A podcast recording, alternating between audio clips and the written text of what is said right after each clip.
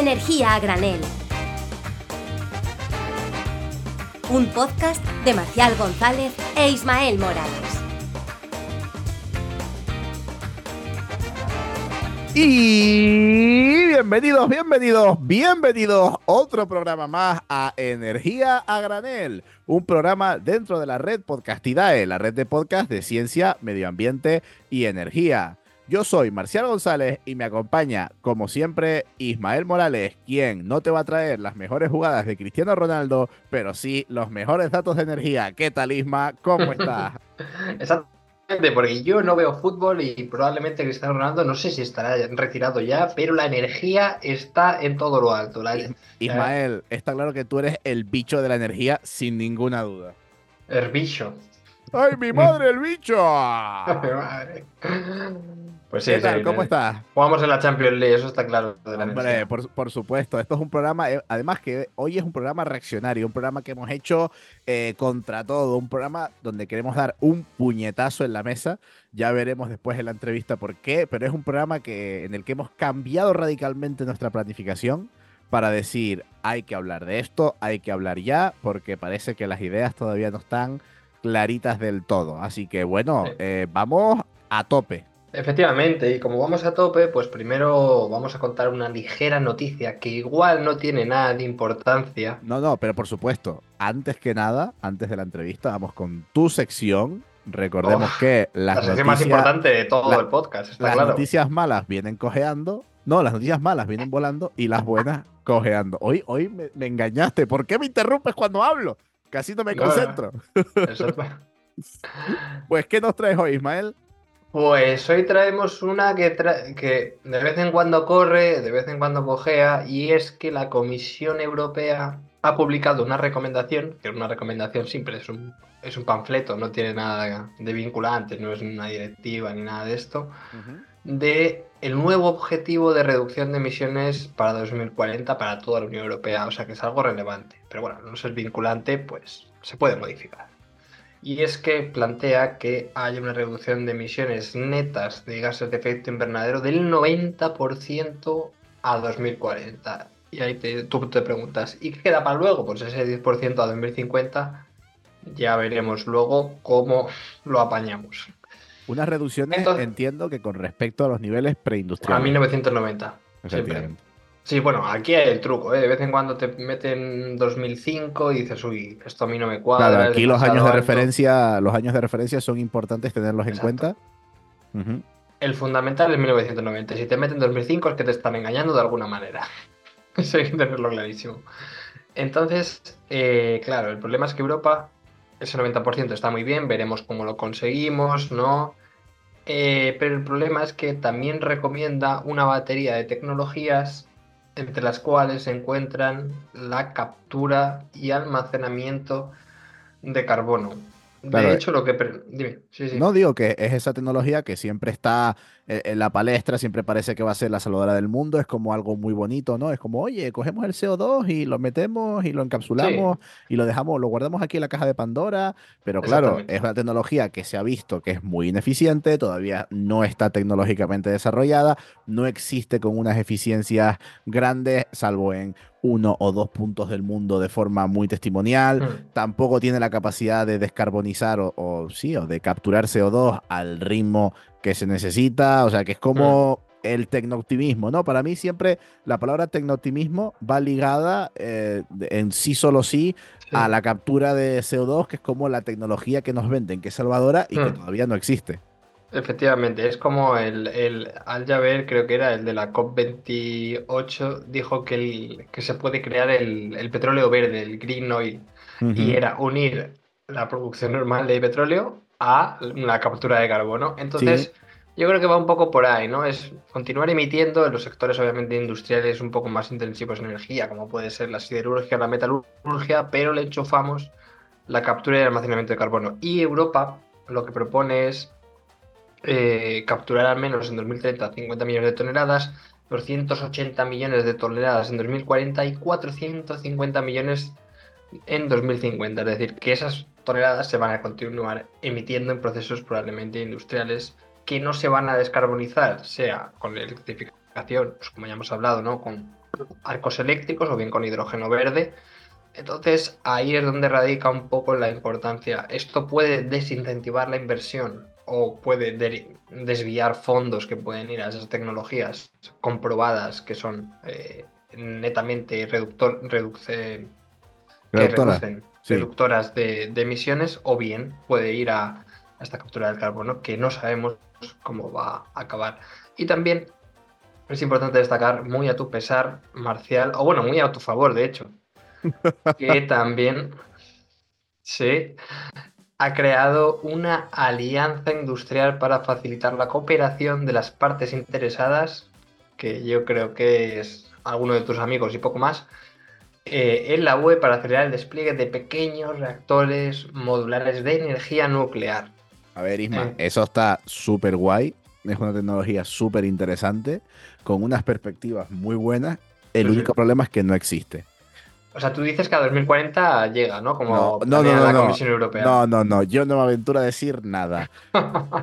A ver, la verdad es que, como ya comentamos en nuestro programa de Rusia, reactores modulares pequeños hay ya funcionando. Otra cosa es que sean enormemente caros. O sea, no solo hablamos de que existan los SMR, sino que existan, sean seguros si una eh, tecnología funciona perfectamente, otra cosa es ya que funcione dentro de la economía de mercado. Eh, es el problema de la nuclear, ¿no? Que al final pues es un poquito cara, pero... Es lo único de lo que estamos de acuerdo, Marcial y yo, en este tema. no vamos a hablar de la nuclear porque tenemos eh, Lo intento, lo intento y no lo consigo, ¿eh? no será el rey. Pongo el papel de divorcio aquí delante ahora mismo. eh... Pues tenemos pendiente traer un experto en, energía nuclear, que él sabe perfectamente quién es, estamos eh, negociando para ello. Y también tenemos pendiente traer un experto en captura de carbono, que él sabe también eh, quién es, lo que pasa que tiene una agenda muy, muy complicada, digamos una agenda casi de ministro, y nos está haciendo un poquito complicado traerle de nuevo. Entonces, bueno, en lo que gestionamos todos estos eh, invitados de calidad que queremos traer en futuros programas, vamos con, si quieres, con nuestro invitado de hoy, que venimos a tratar un tema muy, muy importante y que explica las cosas de una manera espectacular. Vamos con ello. Pues vamos, adelante, ahora volvemos.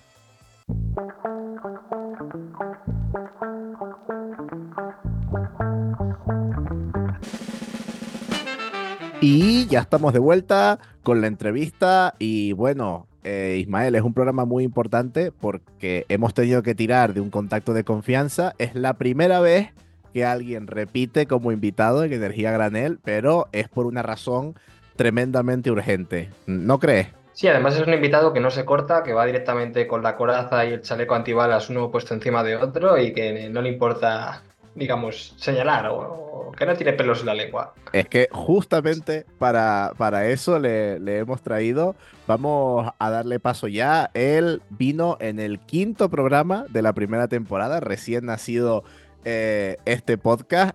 Eh, lo estábamos comentando antes, eh, la fecha de grabación de este programa fue en marzo de 2022, es decir, hace casi dos años que, grabó su primer programa en Energía Granel. Hoy vuelve con nosotros. Él es Fernando Follo, por recordar un poquito, es experto en optimización y mejora de procesos e impactos ambientales, con más de 20 años de experiencia trabajando en temas de calidad de aire, medio ambiente industrial, emisiones, residuos y salud ambiental, tanto desde el sector privado como público. Actualmente en TEDOT, Antigua Troposfera. Bienvenido de nuevo, Fernando. Es un honor que seas eh, la primera persona que repite en Energía Granel. ¿Qué tal? ¿Cómo estás? Hola, muy buenas. No, no, el honor, el honor es, es mío. O sea, estoy encantado. La verdad es que repetir con vosotros es un placer porque la última vez fue muy divertido y me lo pasé muy bien. Bueno, te hemos atracado de una manera tan directa porque estaba el otro día hablando con Ismael a una cosa que ha pasado, que ahora la comentaremos. Y Ismael automáticamente me dijo, tenemos que traer a Fer porque él va a saber explicar mejor que nadie todo este tema y tenemos que contestarlo ya de una vez por todas. Por mm. ponernos un poquito en, contexto, hace, mm, vamos, en la última entrevista que se le hicimos a Héctor de Lama de la UNEF, hablamos un poquito de la, fotovoltaica, el reciclaje de los paneles, que luego comentaremos un poquito más en profundidad. Y es que nada, nada, uno o dos días después de publicarse ese programa, eh, nuestro expresidente Felipe González eh, hizo unas declaraciones que, bueno, si te parece, Ismael y Fernando, vamos a escucharlas a ver qué dijo. Cuando se acabe la vida útil de una planta fotovoltaica que ha ocupado un espacio de terreno enorme, el que sea, que ha acabado con la agricultura, ni siquiera tenemos previsto quién tiene la responsabilidad de desmontarlo y cómo se reciclan los metales. No digo ya cómo se paga la minería de esos metales imprescindibles, que naturalmente está fundamentalmente basada en trabajo esclavista, sino qué se hace con esos metales que no son reciclables. Reciclables para, en la mayoría de los casos, para nunca. Bueno, Fernando, ¿qué te parecen estas declaraciones de nuestro expresidente? Yo creo que no ha dicho ni una sola frase que sea verdad. Es una pasada. En su vida, dices, ¿no? No, en esas declaraciones en concreto, en su vida, supongo que no sé, la vida particular de cada uno. Pero, pero en esas declaraciones, la verdad es que eh, ni una sola frase correcta, es una pasada, son todos mitos eh, y, parte de, esa aurea que hay alrededor de la, la, fotovoltaica que han creado algunos interesados en, ese tema eh, y la verdad es que no tiene ningún sentido, no tiene ni pies ni cabeza por ninguna. Bueno, como comentaba antes, ya en la entrevista anterior con Héctor de Lama, habíamos hablado del estado actual del reciclaje de paneles fotovoltaicos, habíamos hablado que son en su mayoría pues vidrio y aluminio, que es perfectamente reciclable. De hecho, es, es, lo que reciclamos normalmente más en casa, que es el vidrio a su contenedor y el, y el, aluminio, pues las latas y demás también eh, a, su, a su contenedor. Y bueno, pues por eso hemos traído eh, a Fernando, porque ya en el primer, la primera vez que viniste hablamos de reciclaje, de toda la cadena de reciclaje, de cómo funciona, que los invito a todos a volver a, escucharse ese capítulo. Ahora vamos a centrarnos en las tecnologías renovables y en contestarle a este señor que parece que pues no tiene toda la información clara, o la tiene demasiado clara. Eso ya se lo dejamos eh, a, digamos, a que los telespectadores que nos están telespectando piensen un poquito de dónde pueden venir estas informaciones. Yo me limito a centrarme en la parte objetiva y es lanzarte una pregunta, Fernando, que viene siendo, pues, ¿cómo está actualmente el reciclaje de paneles solares? ¿En qué estado se encuentra esta tecnología? ¿Cómo enfrentamos el fin de la vida útil de un panel solar en la actualidad? A ver, lo primero que hay que dejar claro es que la tecnología de reciclaje de paneles está en pañales todavía. Es decir, sí que en algo tenemos, tienen razón, es que hay tecnología, hay plantas que están reciclando y están reciclando eh, distintos componentes de los paneles, eh, están autorizadas, pero la tecnología como tal todavía está un poquito verde. Sí que recuperan el cobre, sí que recuperan la carcasa de, aluminio, que además es un aluminio de alta calidad que hay alrededor, pero eh, digamos que a partir de ahí, lo que es el panel, eh, bueno, pues se hace una serie de procesos y se recuperan fracciones, pero son fracciones ya de downcycling, que se llama, es decir, de reciclaje de, menor valor, ¿vale? El vidrio como tal, pues parte se recupera por densidad, pero no es un vidrio de alta calidad, ¿vale? Porque va contaminado por silicio metálico, etcétera, etcétera. Y entonces, pues, todavía son plantas que están ahí intentando recuperar fracciones con mayor o menor éxito, ¿no? Hay algunas que recuperan parte del vidrio eh, separándolo de la, de la, de la sábana que le llaman en, fotovoltaica y ese sí que se puede recuperar en alguna aplicación, pero bueno, mm, está avanzando. Sí que está empezando a haber plantas, eh, propuestas eh, encima de la mesa de plantas que van a hacer recuperación de vidrio. ¿vale? Yo tengo una, es decir, yo de hecho estoy diseñando una, eh, que va a recuperar el vidrio con recuperación de vidrio de alto valor, que es un vidrio muy bueno, es decir, el vidrio que va en los paneles fotovoltaicos es un vidrio de altísima calidad, porque tiene que ser muy transparente. Entonces pues ese vidrio eh, se matan eh, las vidrieras si tú lo recuperas bien eh, por, darte dinero para poderlo volver a fundir, ¿no? Es así, de, es así de sencillo, siempre y cuando no lo contamines en el proceso.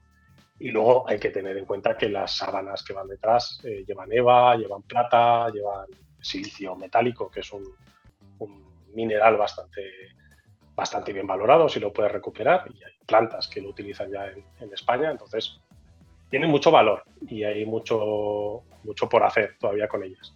Pero buena parte de se recicla, ¿eh? es decir, ya, esto que dice el señor González, nuestro amado expresidente, eh, pues bueno, no, no, tiene, no tiene sentido. Es un poco ya lo que nos decía Héctor, que no solo es que se no, no, solo es que se tiren en el, no, se tiran en el campo, sino que se recicla gran parte de los componentes de, un panel solar y además que esto es rentable, porque como has comentado, el vidrio es de alta calidad, el aluminio es de alta calidad, que eso industrialmente interesa recuperar todos esos materiales porque hay dinero y hay plata también, eh, aunque en pequeñas fracciones, pero hay plata en un panel solar.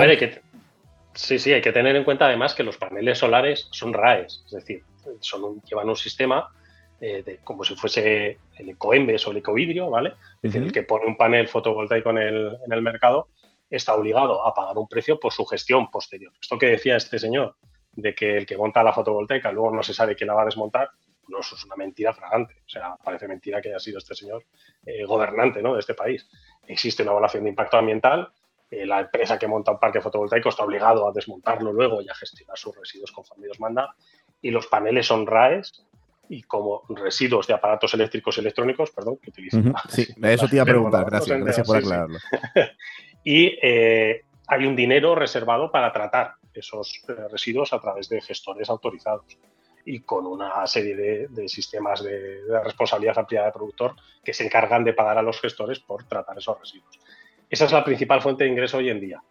¿vale? Y quizás ese sea el problema. Es decir, ahora mismo se está pagando por reciclar, y entonces estamos con un reciclaje que todavía está en pañales. No necesitamos llegar a más porque, bueno, recupero el aluminio, recupero el cobre, con lo que me paga el, sistema de, pues eso, el, scrap que sea, ya me vale, con lo cual el resto, pues muchas veces suele ser un reciclaje menor.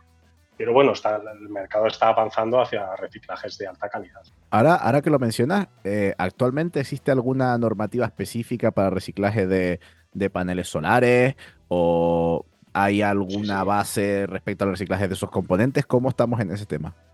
Tienes la normativa de RAES que tiene un apartado específico para paneles fotovoltaicos y en, ese apartado específico, de hecho, te pide que tengan un porcentaje de recuperación de, reciclaje superior al 85%.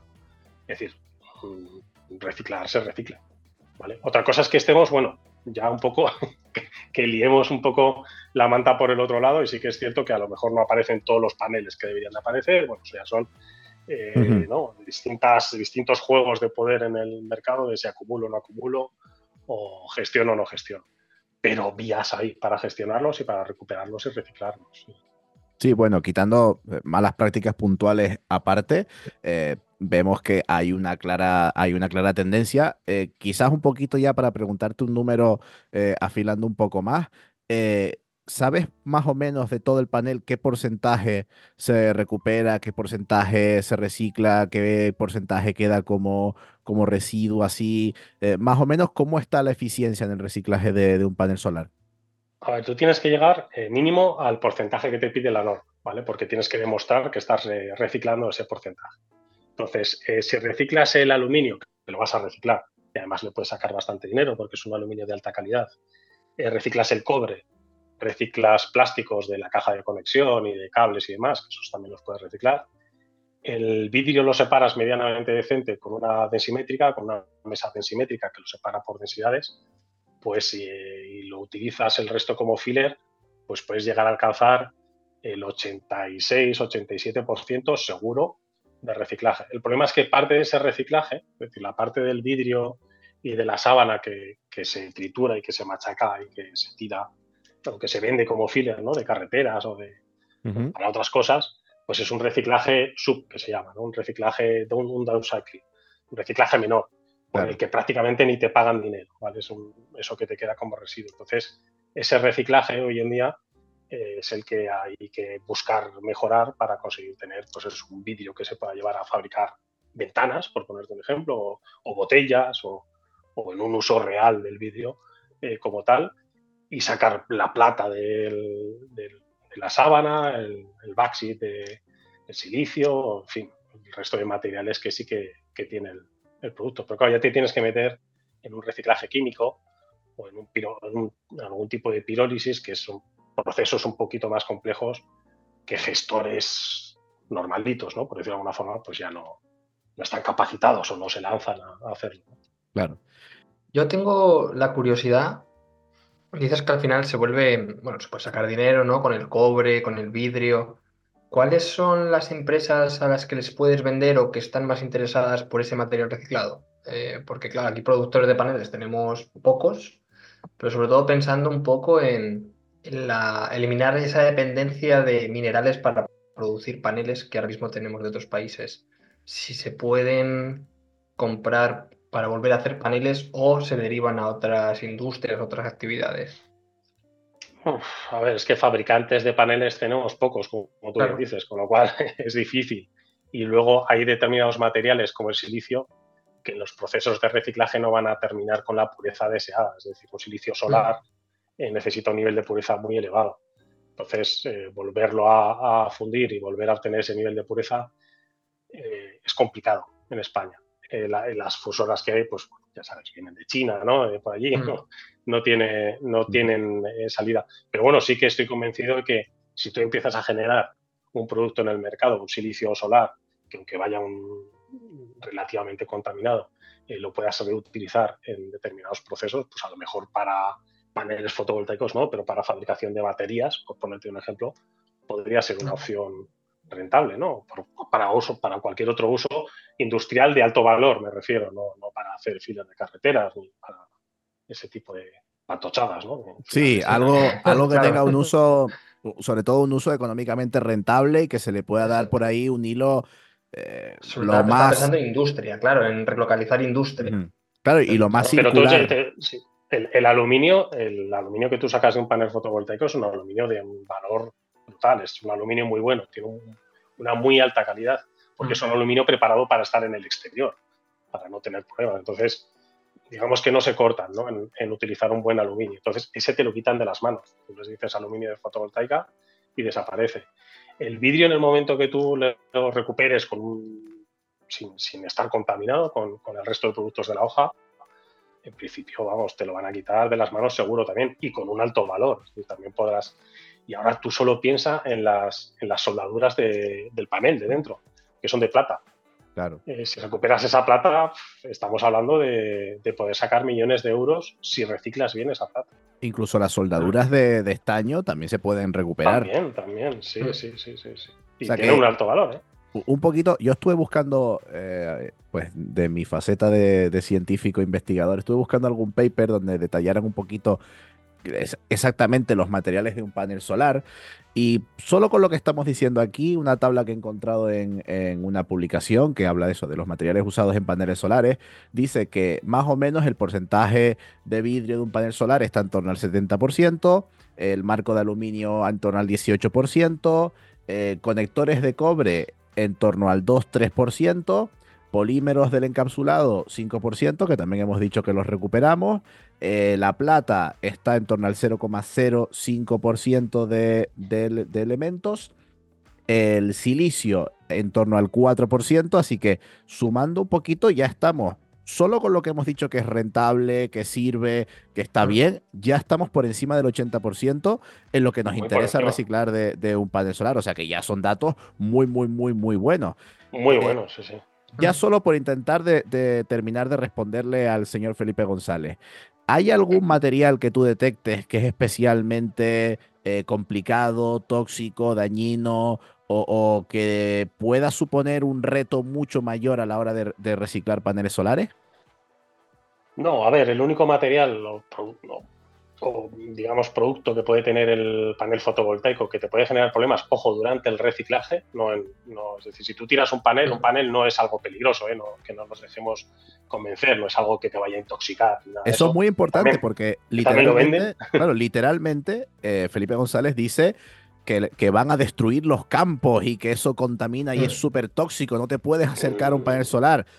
No, no, yo, sea, yo invito a Felipe González a que le dé unos lametones a un panel fotovoltaico porque no va a tener ningún problema, ni se va a intoxicar ni nada. Hombre, si lo pilla en mitad del campo y está muy sucio y tal, pues a lo mejor se pilla una diarrea, pero no va a ser por el panel, va a ser por chupar paneles, que no es culpa nuestra, ¿vale? Eh, en fin, que me refiero, no, no son tóxicos. De hecho, a ver, están planteados precisamente para que no tengan ningún tipo de reacción a la intemperie y puedan durar muchísimos años sin degradarse. Y quizás ese es el problema del reciclaje, es decir, en, renovables eh, todo se diseña para aguantar mucho a la intemperie. Y claro, reciclar algo que está diseñado para aguantar mucho, pues es muy problemático luego mm. separarlo, ¿vale? Entonces, en este caso, pues una encapsulación con EVA, que es lo que se hace en, fotovoltaica de silicio y tal, pues luego separar esa encapsulación es lo que más cuesta. Lo tienes que hacer por métodos químicos y, bueno, es un poquito más complejo desde el punto de vista industrial. Pero si lo haces, reciclaje pues del noventa y tantos por cien, es decir, mm. reciclajes muy elevados del panel fotovoltaico. ¿eh? Claro, justamente estaba, bueno, si quieres, pues, pues ahora pasamos un poco al tema de la eólica, pero estaba mirando datos de, la evolución y la previsión del mercado europeo de reciclaje y actualmente en 2022 mueve en Europa unos 60 millones de euros, pone, y dice que el periodo entre 2023 y 2029 va a crecer hasta 227 millones de, de dólares, que es algo en realidad que eh, no, no, no, como tú dices, ¿no? Está muy, muy incipiente y que no nos hacemos la idea de cómo los, los, los, propios proveedores de paneles, porque al fin y al cabo sí que, bueno, Europa está intentando fomentar que haya nuevas empresas de, de producción de paneles aquí en España, cómo van a poder también tener ahí un, flujo y que genera un propio mercado. Entonces, bueno, me parece... Sí, sí, yo creo que irá mejorando el mercado del reciclaje, evidentemente, porque tiene que mejorar, ¿no? Porque se, se tiene que profesionalizar. Y, y, eso mismo yo creo que irá generando un mercado de segunda mano que, mm. mm, abaratará costes de materias primas, eso está claro, silicio, plata, pues eso, eso y el trabajo esclavista este, ¿no? Que, bueno, bueno, yo es que no sé tampoco, trabajo esclavista, no, yo creo que también confunde metales, ¿no? Pero bueno, eh, no sé qué trabajo esclavista ahora detrás de un panel fotovoltaico, pero, pero bueno, sí que es cierto que, digamos, siempre es mejor ser autónomo, ¿no? En ese sentido y tener mm. materias primas propias y poder desarrollar tus propios eh, procesos de fabricación. Los tuvimos en su día, ¿eh? aquí en España fabricamos paneles fotovoltaicos y apenas que nos dejamos un poquito, pues no sé, vender ¿no? Eh, los paneles desde fuera y quitarnos nosotros ese, ese marrón de encima. De hecho, yo creo que la vicepresidenta actual era parte de la ejecutiva de uno de los principales productores, que ahora mismo no me sale el nombre, pero seguro que tú sí lo tienes ahí. Ay, ¿Cómo era el nombre de esta empresa? Y que perdimos al fin y al cabo. Bueno, ahora la diré. Es que no la encuentro. bueno, en lo que, Isma la encuentra, eh, ya hemos cerrado el tema fotovoltaica. Eh, gracias, Fernando, por aportarnos toda esta sabiduría. Hemos tenido que tratar el tema otra vez porque parece, eh, señor Felipe González, que no lo tiene del todo claro. Y ya que estamos aquí, hemos aprovechado también para preguntarte sobre otro mito muy grande que hay al respecto de las renovables, que es esto mismo que te estamos preguntando, pero para el caso de la eólica. aquí voy ya un poco eh, a cercar un poquito más la pregunta, porque de la eólica eh, prácticamente pues la torre se recicla entera, se aprovecha entera porque es eh, aluminio, son materiales metálicos muy preciados. Dentro de la góndola también se aprovecha todo porque hay un generador dentro que se va a aprovechar enterito porque eso es muchísimo cobre que es muy caro. Entonces todo eso se aprovecha muchísimo. Eh, los famosos imanes de los generadores que dicen que si la eólica gasta imanes de neodimio y tierras raras y no sé cuánto, hay los generadores sin imanes y los que llevan imanes permanentes eh, se reciclan al 100%, justamente porque es un material muy preciado y se recicla al 100%, está ya pulidísimo. Entonces, no sé, te, doy ahora la palabra por si quieres comentar algo más del reciclaje del aerogenerador en sí, pero nos vamos a centrar sobre todo en las palas, que parece ser el elemento de la discordia a la hora de reciclaje de, paneles solares. Te lanzo la pregunta, pues, ¿cómo está el estado del arte en cuanto al reciclaje de la, de la eólica? Y ya cambiamos un poquito del tema para hablar también de la fuerza del viento. Pues a ver, hasta hoy, hasta hoy, eh, palas pocas ha habido en el mercado, es decir, las que había pues prácticamente eran testimoniales. Eh, sí que lo que se ha ido desmontando se ha ido como subastando, es decir, se ha utilizado mucho para eh, repuestos de otros, de otros aerogeneradores o para, pues, para distintas cosas, ¿no?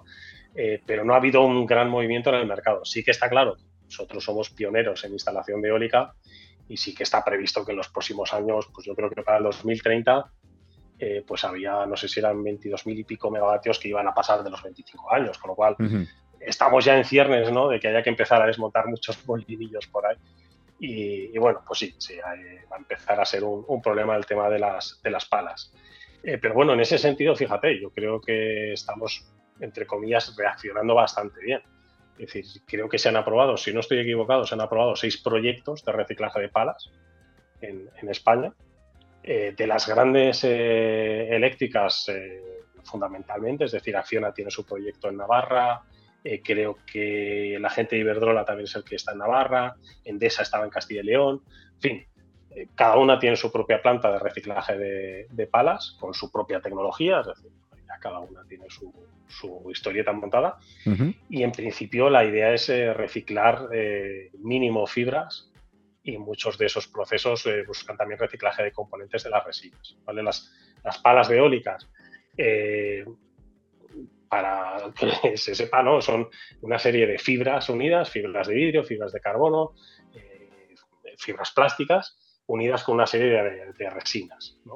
Eh, las fibras suelen ser entre el 60 y 70% de la pala y el resto suele ser la resina que las, configura la, pala, ¿no? que da la forma a la pala una vez que está seca. El problema es esa mezcla, es una mezcla como ocurría con los paneles, ¿no? hecha para resistir un mogollón de años dando vueltas y a la intemperie. Entonces, reciclar eso es, muy complicado. Eh, los procesos que hasta ahora se han hecho han sido de trituración, y cosas de ese estilo, ¿vale? Para, para, reducir el tamaño y poder manejarlo, que es lo poco que se haya podido verter, ¿vale? Eh, fundamentalmente yo creo que fuera aquí en España, en Estados Unidos me refiero y tal, aquí en España no ha habido todavía ese mercado de, palas lo suficientemente significativo y, el, y, lo que se va a lanzar ahora es, pues son reciclajes o térmicos que, lo que hacen es quemar, entre comillas, la resina y extraer del flujo eh, los, las fibras, la fibra de carbono, la fibra de vidrio, esencialmente, o el proceso químico, que es al que se están decantando casi todas, o termoquímico, que es para recuperar las distintas fracciones de, polímeros de la resina y las fibras que pueden salir de ahí. Y se va a reciclar, pues si no me equivoco, creo que estaban hablando de porcentajes del 66-70% de, de reciclaje. De la, pala. Porque ya hemos dicho que del resto del ordenador prácticamente el 100% se, se recicla entero. Sí, sí, sí. A ver, estamos hablando de lo que son composites, es decir, lo que son palas, lo que son naceles, que la carcasa y algunas que son de, perdón, que son de composite, ¿no? Y entonces también está, entran un poco en esa línea.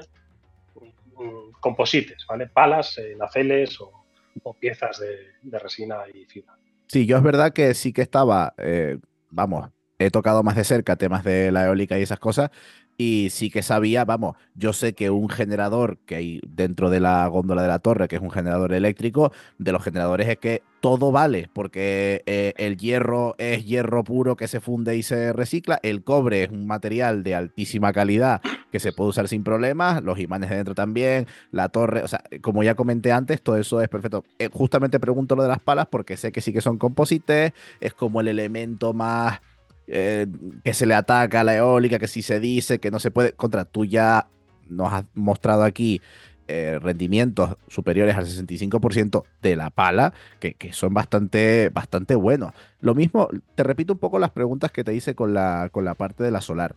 En este caso, en el caso de la eólica, ¿hay también alguna normativa de reciclaje o hay algún marco normativo al que, al que fijarse?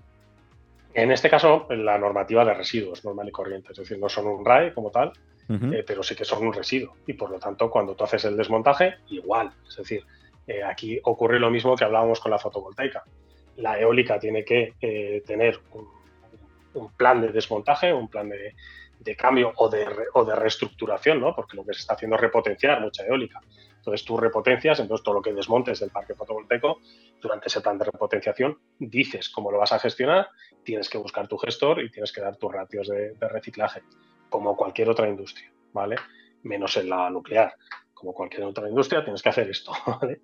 Eh, entonces, eh, está perfectamente regulado y a partir de ahí es de donde está surgiendo toda esta industria. Es decir, como sabemos que vamos a entrar en una dinámica, en una generación, pues de unas 10.000 toneladas, creo que estaban de aquí al 2030, 10.000 toneladas año de, palas, pues ya hay empresas eh, que se están ubicando. Si, este, ya estamos hablando de que están recibiendo además eh, de, fondos eh, europeos y estamos hablando de seis puntos distintos de, la geografía nacional y rondan todas las empresas del orden de los 4 o 6 mil toneladas año de capacidad de gestión.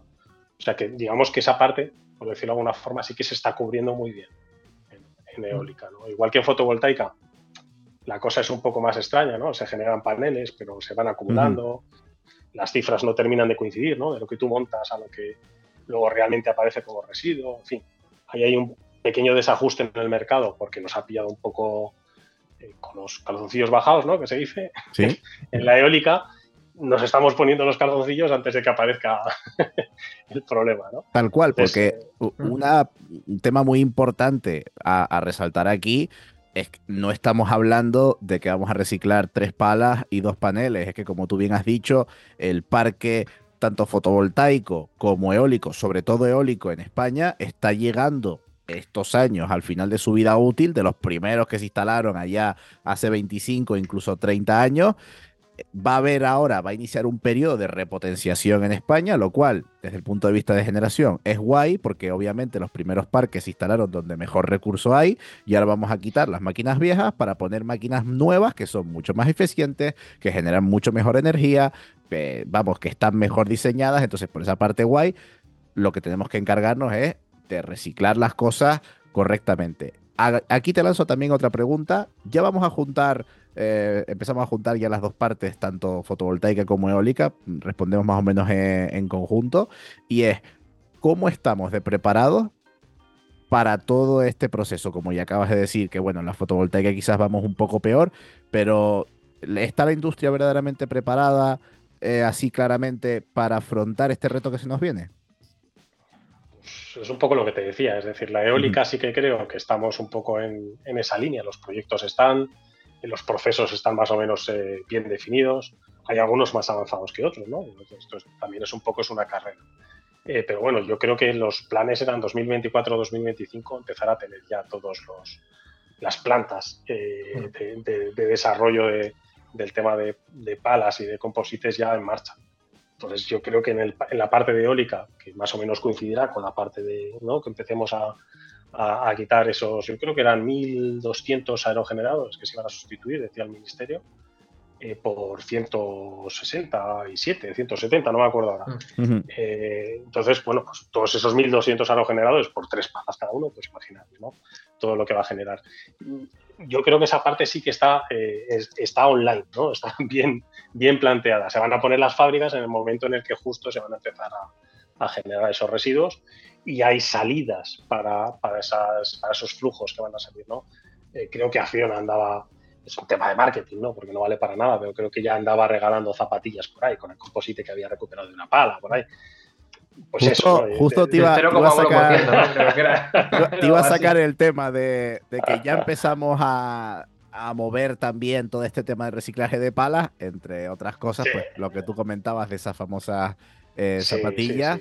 Y, sí, pues obviamente empieza a haber eh, ya un movimiento en España preocupado en ese sentido. En Dinamarca, por ejemplo, que es donde se instalaron los primeros aerogeneradores en la historia, ya llevamos unos años, incluso ya una década, viendo cómo también es una preocupación que ha crecido allí, y se han hecho proyectos de recuperación de palas, sobre todo de las primeras palas. Estamos hablando de las primeras palas de la historia de la eólica, que hace 30, 35, 40 años ya son aerogeneradores muy, muy, muy, muy viejos y se han ido adaptando, se han ido integrando la arquitectura de diferentes formas. Hay parques, por ejemplo, para niños hechos con eh, restos de palas. Les animo a buscar en Google porque son proyectos, la verdad, lo que han hecho los daneses, muy interesantes. Pero claro, no deja de ser algo puntual. Lo que haces con tres palas que te sobran del primer aerogenerador que montaste en la historia. Aquí estamos hablando de ya una repotenciación masiva en España, que es uno de los países que más eh, energía eólica genera o, más representa la energía eólica en su mix energético. Entonces sí que es un tema que tenemos que abordar eh, de forma frontal. Eh, me, parece perdona, Marci, que me, parece interesante lo que dices, que al final hay cuatro, cinco eh, plantas de reciclaje de palas y que pertenecen a las grandes, ¿no? O sea, al final me parece un poco que, va a haber una posición de mercado eh, un poco prioritaria, ¿no? Porque, claro, obviamente se van a, repotenciar otros parques que van a ser de otras empresas, ¿no? Entonces parece un poco que quieren copar ese mercado de, reciclaje de las palas. Yo no sé si se quieren copar el mercado o, son los, que, los únicos que tienen disponibilidad también y tecnología. Ah, para el mercado, No, tecnología tampoco te creas, no, es una tecnología que ellos tengan en exclusiva o que, que sea de ellos. De hecho, mm. la mayor parte de la tecnología es tecnología eh, traída, ¿no? Es decir, mm. tecnología comprada eh, de, centros de investigación, etcétera, mm. etcétera. Pero, pero yo creo que es, yo creo que es más sencillo. Es decir, al fin y al cabo, si tú vas a tener que empezar a, repotenciar eh, parques eólicos, pues de alguna forma te tienes que asegurar si la Asociación Eólica Europea ha dicho que no va a haber vertederos y que no se va a mandar palas a vertederos y cosas de ese estilo, pues, pues evidentemente de alguna forma te tienes que asegurar que las palitas que vas a andar quitando por ahí las vas a gestionar de, alguna forma. Y de hecho, si te fijas, la gran mayoría de las empresas, eh, pues Iberdrola va con FCC, Endesa va con Precero, es decir, mm. casi todas las eléctricas van con un gestor de la mano, un gestor gordo, ¿vale? Para, encargarse de la gestión de, esa planta y de la gestión de esas palas. Yo creo que es más un tema práctico, es decir, voy a generar un montón de palas y si me garantizo esa gestión, pues no me quedo vendido al mercado, ¿no? Eh, y claro, si Iberdrola monta una, pues claro, Endesa no va a decir, ¿qué voy a hacer? ¿Mandarle las palas a Iberdrola?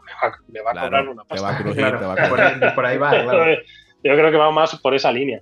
Y respecto a que estemos en el punto en el que estamos con eólica, fíjate, yo creo que es eh, fruto de que la eólica no ha salido fuera, es decir, no, no la hemos exportado eh, como tecnología fuera. Es decir, al fin y al cabo la tecnología eólica es una tecnología nuestra, europea, española.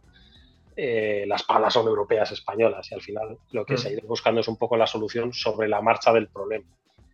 Pero cuando lo hemos tenido, a los chinos, y perdóname por la expresión, se la bufa el problema que tenemos en Europa con los paneles, con lo cual ellos no van a buscar ninguna solución.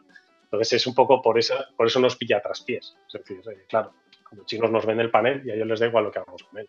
Ya nos lo han vendido. Sí, sí, sí. el problema nos lo estamos comiendo ahora a posteriori. Aquí, como es una empresa europea la que te vende la pala, puedes exigirle un plan de economía circular, un plan de gestión de los residuos, eh, puede haber una integración mucho mejor de cara al final de la vida útil de, esos productos. Ahí no, había pensado nunca en eso, pero es verdad que, tienes toda la razón. Y claro, aparecen empresas a gestionar esto. Eh, también te pregunto, porque entiendo que hay una, rentabilidad económica. O sea, todo esto no es que las empresas lo estén haciendo porque, porque sean hermanitas de la caridad, sino hay, hay negocio. Ostras, pues fíjate, ahí, fíjate, yo te diría, igual que en fotovoltaica sí que lo tengo muy claro, eh, eh, lo tengo meridianamente claro. Sé que son materiales con un alto valor y que van a generar eh, mucho dinero, o pueden generar mucho dinero si se hace bien, no si se hace en plan macarra como se está haciendo ahora. Em, en la eólica no lo tengo tan claro. Es decir, no sé si se está actuando por reacción al mercado, es decir, evidentemente no puedes generar esos miles de toneladas sin darle una respuesta al mercado, no puedes empezar a enterrar palas eólicas enormes, huecas, porque vas a, acabar con todos los vertederos del país, ¿no? No hay capacidad para, hacer eso. Y creo que sencillamente lo que están buscando es dar una respuesta a un, problema. No sé hasta qué punto eh, hay un valor económico detrás.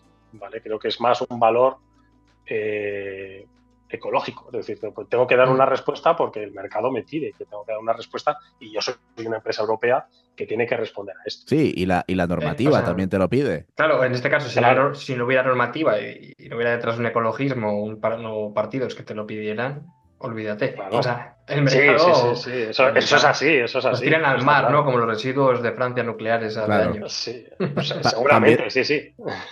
También te digo, eh, seguro que esa pala que estás quitando para pagar un poquito por reciclarla te ha dado 250 eh, veces más dinero de lo que te vas a gastar en, reciclarla sin ninguna duda, sin ninguna duda. Segurísimo, segurísimo. Entonces no te va a doler mucho, no te va a doler mucho reciclarla, eh, seguro, porque vamos, a, lo rentable que es la tecnología renovable, mm, el coste de, reciclado y de gestión de, de residuos va a ser mínimo. aparte que ten en cuenta que hay una cosa, es decir, tú el residuo lo vas a tener que gestionar, sí o sí.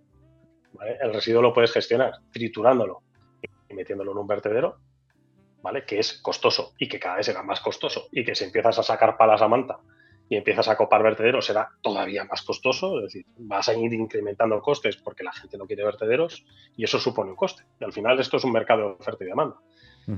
No te puedes arriesgar a eso. Y la otra solución es decir, bueno, ya que tengo un residuo y que nadie lo va a poder aprovechar, porque hay algunos de estos proyectos que buscan la reutilización y, este tipo de cosas que también me parecen muy, muy interesantes, eh, bueno, pues lo mínimo es poder sacar el máximo de materia y reducir cuanto más posible el residuo. Y bueno, hay algunos proyectos ahí químicos que sí que van a sacar fracciones de las resinas que pueden ser interesantes, que van a sacar eh, fibras que parece ser que van a salir con la suficiente calidad para reutilizar en construcción y en otros sectores, ¿vale? Pero, te digo que no lo tengo tan claro porque todas las soluciones a posteriori son downcycling, es decir, es reutilizar la fibra para construcción, mm. reutilizar la fibra para asfalto o reutilizar la resina para hacer zapatillas. Bueno, pues es que tú imagínate, se hace una edición limitada de ganso, ¿no? Creo que era eh, de zapatillas acciona, pues imagínate, con una pala. Imagínate cómo se pongan con las tres mil y pico palas, ¿no? Pues a lo mejor. Hace zapatos para, para, todo el mundo, claro, claro. Por eso. las fibras de plástico, ¿no? De las botellas que tiran al mar, que luego te hacen abrigos. Sí. sí, sí, ese tipo de cosas, ¿no? Te puedes hinchar a hacer abrigos, como te pongas a recoger eso. Entonces, a ver, tengo ciertas dudas en ese sentido, pero bueno, siempre a una malas siempre será un producto a sacar antes que un residuo a enterrar. Y eso les interesa, evidentemente, porque no lo, les va a salir cada vez más caro. Yo creo que es un tema de, respuesta eh, ética y, de paso, eh, proteccionista de su inversión. Claro, justamente, mm, vamos, no, quería acabar por ahí la reflexión, pero si se escuchan entera la intervención de Felipe González, todo esto que le ha echado encima a la solar se lo ha echado porque lo que está haciendo es una defensa de la nuclear, que yo he querido sacar la nuclear del debate, pero justo lo acabas de decir que en ningún caso se plantea coger los residuos de las renovables y meterlos en un vertedero o enterrarlos bajo tierra.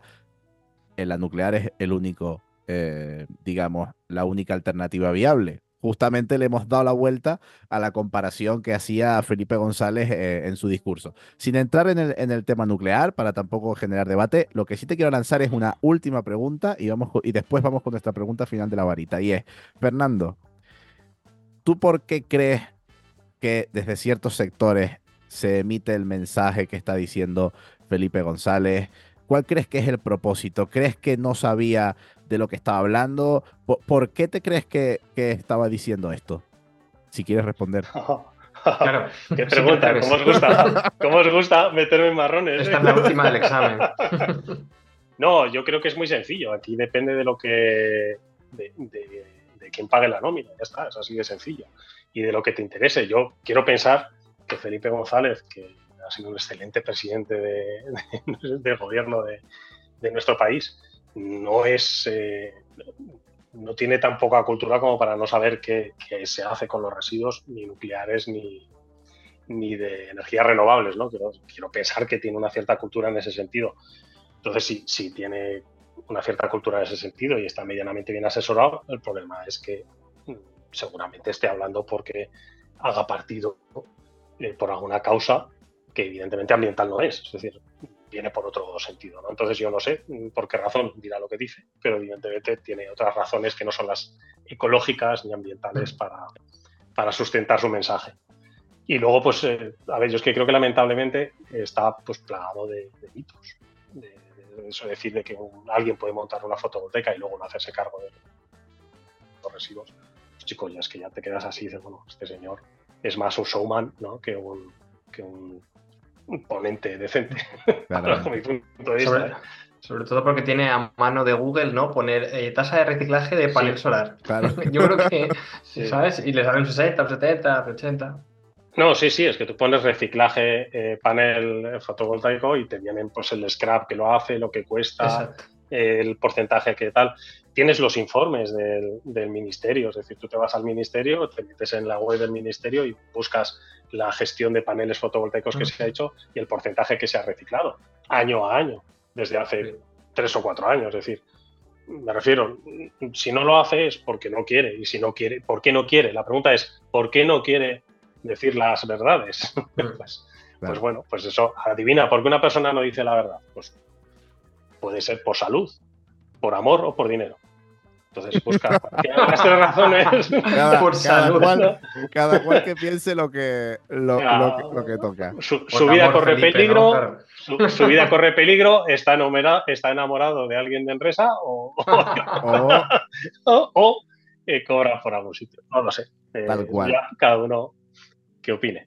Bueno, eh, muchas gracias Fernando. Eh, antes de lanzarte la última, última pregunta, ha quedado claro que tanto la gestión de los residuos de la fotovoltaica como de la eólica está bastante encaminado, está bastante resuelto, en ningún caso eh, es un peligro para, para el planeta, aún así quedan algunos retos que resolver en este aspecto, todavía nos queda un poco para llegar a, a, la fase de economía circular, que bueno, poco a poco espero que vayamos llegando.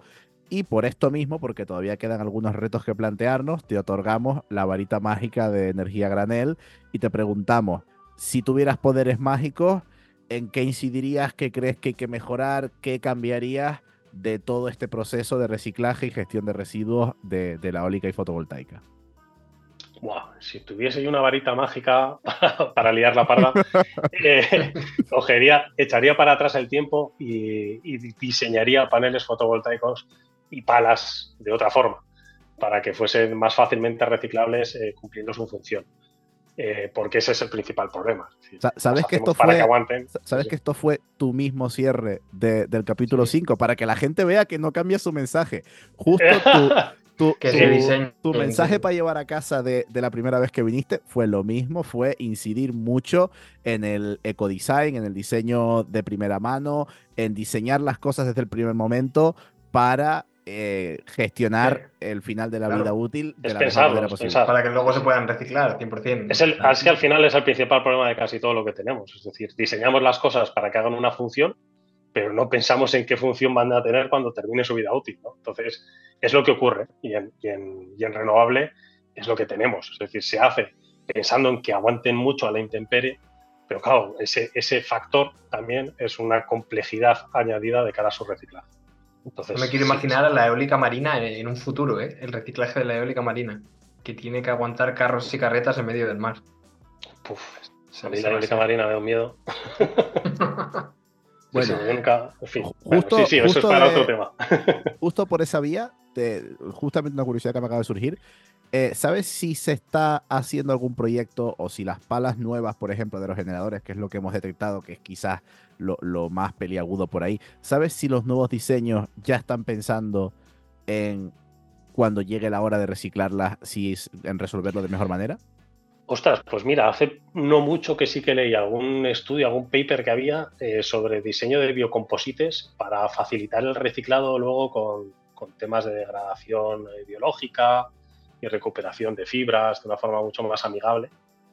Y sí, sí, sí, sé que se estaba trabajando en, el, en, esa línea y sí que puede ser algo muy interesante. Es decir, si tú consigues fabricar eh, composites que luego puedas de alguna forma biodegradar, pues podría ser una forma muy interesante de reciclaje de, la, de los paneles. O sea, perdón, de, la, de las, de, la, las de la pala.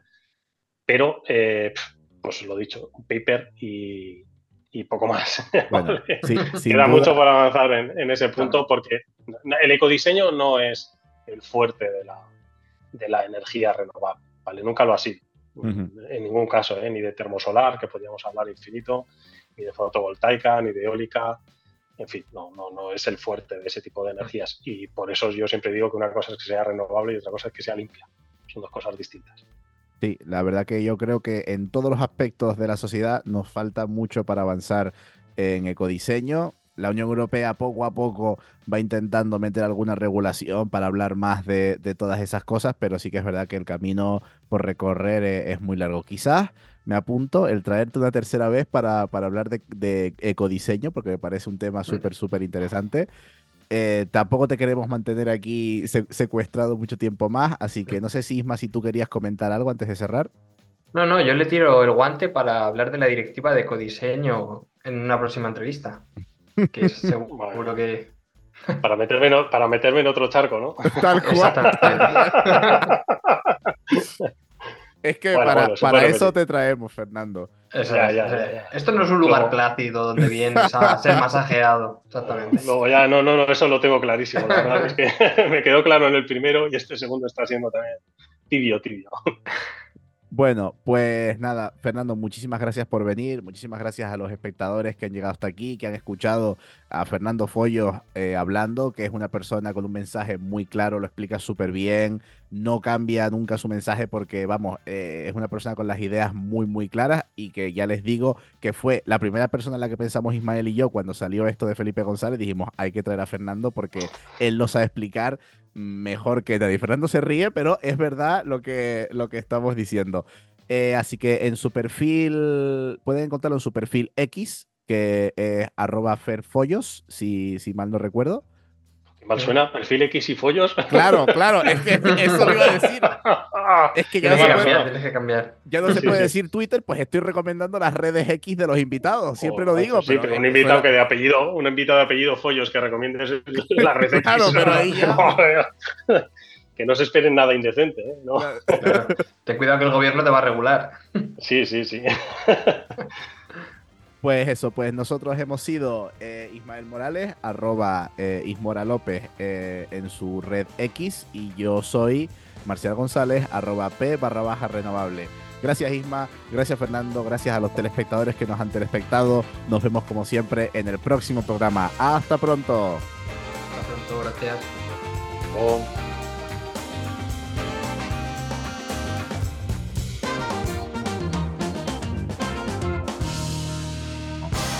Energía a granel, un podcast de Ismael Morales y Marcial González.